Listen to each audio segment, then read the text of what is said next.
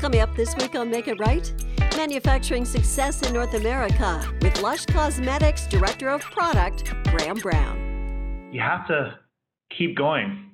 You know, like there's sometimes where you feel like, wow, this is just hard. And, and, and it's almost like when you can afford to quit, is exactly when you can't afford to quit. you know, it's got to be bigger than yourself and it's got to be bigger than, than the company itself as well. Like, what is being really connected to the purpose of what you're doing and sticking with it and trying to do your best.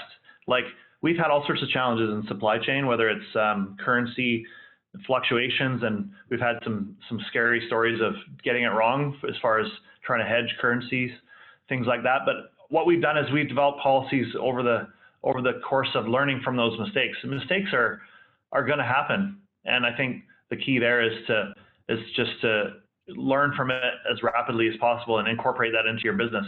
I actually think some of the best things have come from difficult times, both in how we've organized ourselves and and uh, and really, I think all the growth as a company, but also as an individual, comes right on the back of the darkest days.